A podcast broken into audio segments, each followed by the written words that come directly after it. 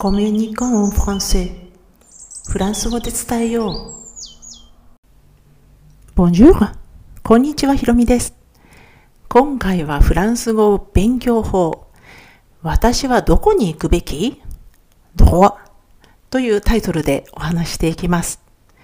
えー、今回はそうではないんですが、えー、このポッドキャストではシリーズフランス語版星の王子様のフレーズというのを、まあ、あの、やっておりまして、この第31回というのが、まあ、先日、あの、公開したんですが、ここで扱ったフレーズに、ドアという単語がありました。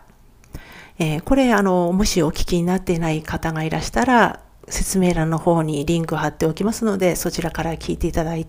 きたいと思うんですが、で、その時は、まあ、このシンプルに、このまっすぐにっていう意味だっていうふうにね、あの、このドアという言葉を、まあ、ご紹介したんですけれども、実はこのドアには、同音異義語があります。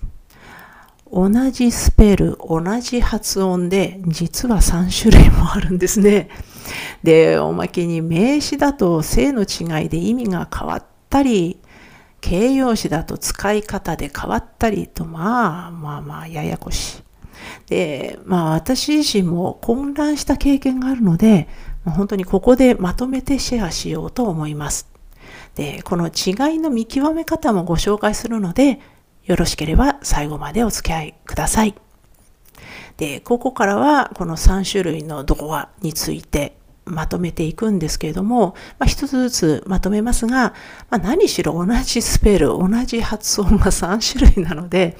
もう番号をつけてあとそれから代表的な意味と一緒にあの区別してお話していきます。で、1番のドアがまっすぐという意味ですね。これ、あの、先日の第31回であの扱った文ですけども、この1番のまっすぐは、形容詞、副詞、名詞という、まあ、3つになる可能性があります。で、形容詞の女性形がドアッとで、最後のにうがついて、ドワットになるんですね。で、このまっすぐという意味なんですが、あの、いわゆる直線のまっすぐ、要するに水平方向のまっすぐだけじゃなくて、垂直方向でも使われるんですよね。まあ、つまり直線と直立もしくは垂直の両方の意味になります。ややこしいですね、すでにね。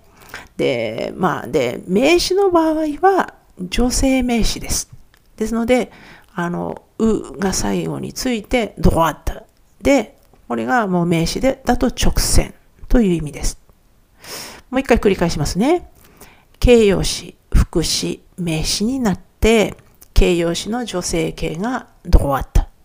で、水平垂直の両方で使われるから、直線もしくは直立、両方の意味になる。で、名詞だと女性名詞でドワット。で、直線という意味ですね。これが1番。2番は右という意味です。これこれはもう形容詞、名詞になります。で、形容詞の女性形がドワット。同じ発音です。で、名詞の場合は女性名詞でドワット。へへ。本当に全部一緒なんですよ。で、ここが2番の右。もう一度言いますね。形容詞、名詞になって、形容詞の女性形がドワット。名詞の場合は女性名詞でドワット。本当に一緒です。嫌になりますよね。で、3番が法とか、まあ、法律、権利という意味です。本当に全然違うんですが、この法とか権利もドアなんですね。これは名詞だけです。で、おまけに男性名詞です。ですので、あの、1番、2番のようにドワットっていうあの発音はありません。ですので、この法と権利はすぐわかるわけです。で、この、まあ、3番の法と権利ですね。これは区別すぐできます。まあ、名詞だけですし、まあ、あの、他の2つがね、あの、女性名詞になったりするのに、まあ、なったりするのに、これだけは絶対にならないんですね。で、まあ、あの、男性名詞ってわかるのは、もう普段は本当に嫌気がさすように、もう本当に困っている監視ですね。えー、不定監視とか定監視とかありますが、このルートフォアみたいに、あの、ルっていう男性系の監視がついたりなんかすれば、もうこの3番の法または権利っていうのがすぐわかります。で、もう本当にね、普段もう、もう男性名詞だの、女性名詞だの、もう本当に厄介なんですが、ほんま、今回のように、まあ、同意義語にあったなんて場合は、すごくありがたいね。区別になるわけです。まあ、ですので、まあ、2つあるのかもしれませんが、で、まあ、あの、もう一回繰り返すと、この3番の方は、男性名詞しかないということですね。ですので、ルートフォアみたいな、あの、男性名詞だっていうのが分かれば、もうこの法権利っていう、もう自動的に区別ができます。で、問題なのは、この1番のまっすぐと2番の右ですよね。で、名詞、形容詞両方あって、名詞だとも両方とも女性名詞ですよね。で、ですので、えー、両方とも発音がどこあった。でも精査でわかるわけではないんです。で、前後にある別の単語を見たり、まあフレーズの全体から、まあ意味を判断するしかないということなんですね。で、まあ厄介なのは、本当に両方とも方向を表す単語だっていうことですね。で、1番はまっすぐ、2番は右なので、場合によって本当に混乱のもとです。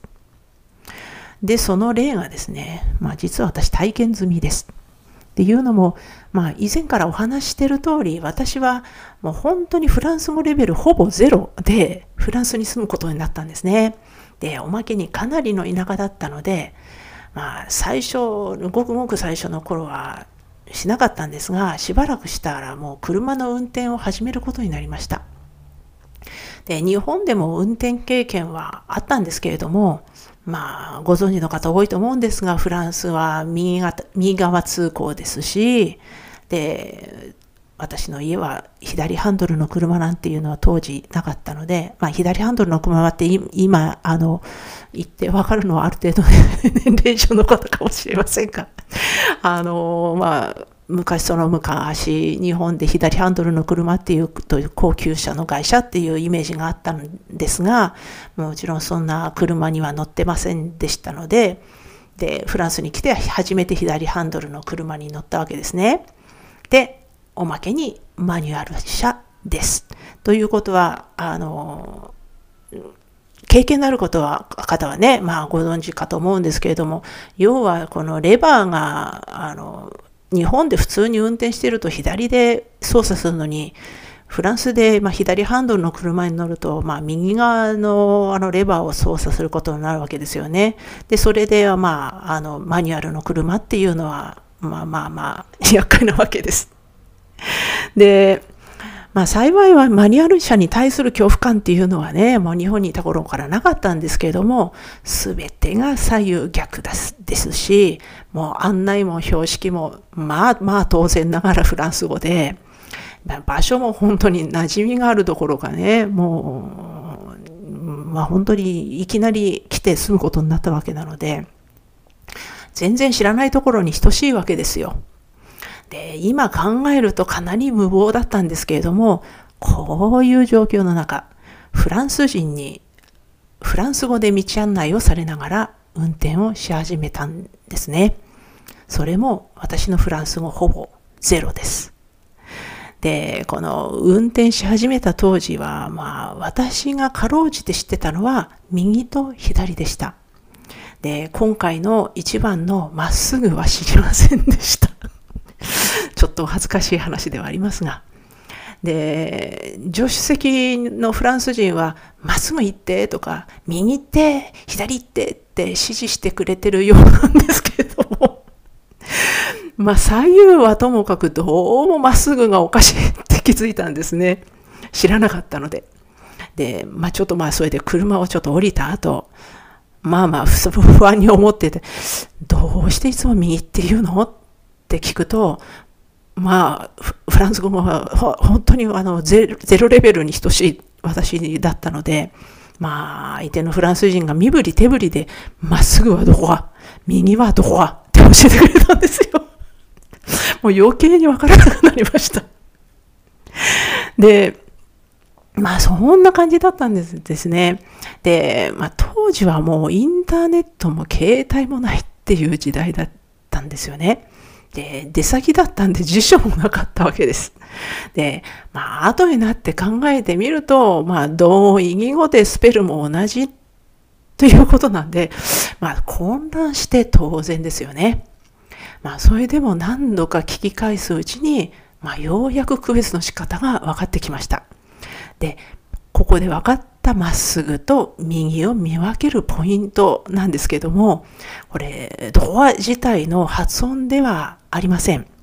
で、これはもう、もう本当に、まあ、だって書いても読んでも一緒なわけですから、まあ、その、ね、その時はもう本当に一緒っていうのはもう音で一緒っていうのしかわからなくて、まあ書いたら違うんだろうぐらいしか思ってなかったんですけれども、まあ実際もう本当にどっちとも一緒だったんですよね。で、このドア自体の発音ではなくって、前につく単語にあったんです。これがポイントです。で、ここではもう両方手も行くっていう意味の動詞の原型、あれっていうのがあるんですが、これを使ってまとめます。で、1番のまっすぐの場合。えー、まっすぐの場合だと、あれとドア、あれとドアの形になります。えー、で、この、もちろんドアの形です、で終わりにうがつかないんです。もう一回繰り返していますね。まっすぐだと、あれとドア。あれとドアです。で、これ右、2番の右だと、まあ、あの、動詞としては他に使う可能性もある、他の動詞を使う可能性もあるんですが、まあ、行くっていう形で、まあ、あの、統一させていただくと、あれあどこあった。あれあどこあったです。あというのが、その、右の前につくんですね。で、どこあったっていう、あの、うがつく形なので、発音が変わります。もう一回言いますね。右があれあドワット。あがつきます。えそれに対してまっすぐだとあれとドワ。トゥがつきます。で、最後にうはつきません。で、こういう違いがあって、それでようやくまっすぐと右が覚えられました。で、まあこんなね、ことが本当にまあ今となってはもう本当に笑い話の昔話なんですが、ごくごく最近、あの、1ヶ月ぐらい前だったでしょうかね。まあ先日、このフランス人の友人と、まああの、最初に、その昔にあの、運転を教えてもらったフランス人ではなくて、えー、フランス人の友人と外出する機会があったんですね。で、この行き先がちょっと分かりにくい場所だったんですけれども、その友人の彼女が一度行ったことがあるっていうんで、まあ、あの、その彼女の運転で出発したんですが、途中で迷うことになりました。ちょっと分かりにくいところだったんですよね。で、もう友人にはもう運転に集中してもらって、で、助手席の私がまあ携帯で GPS を確認したんですけれども、私の携帯は日本語モードになってるんですね。ですので、GPS の音声も日本語なんです。で、も、大笑いされました。もう GPS は日本語喋ってる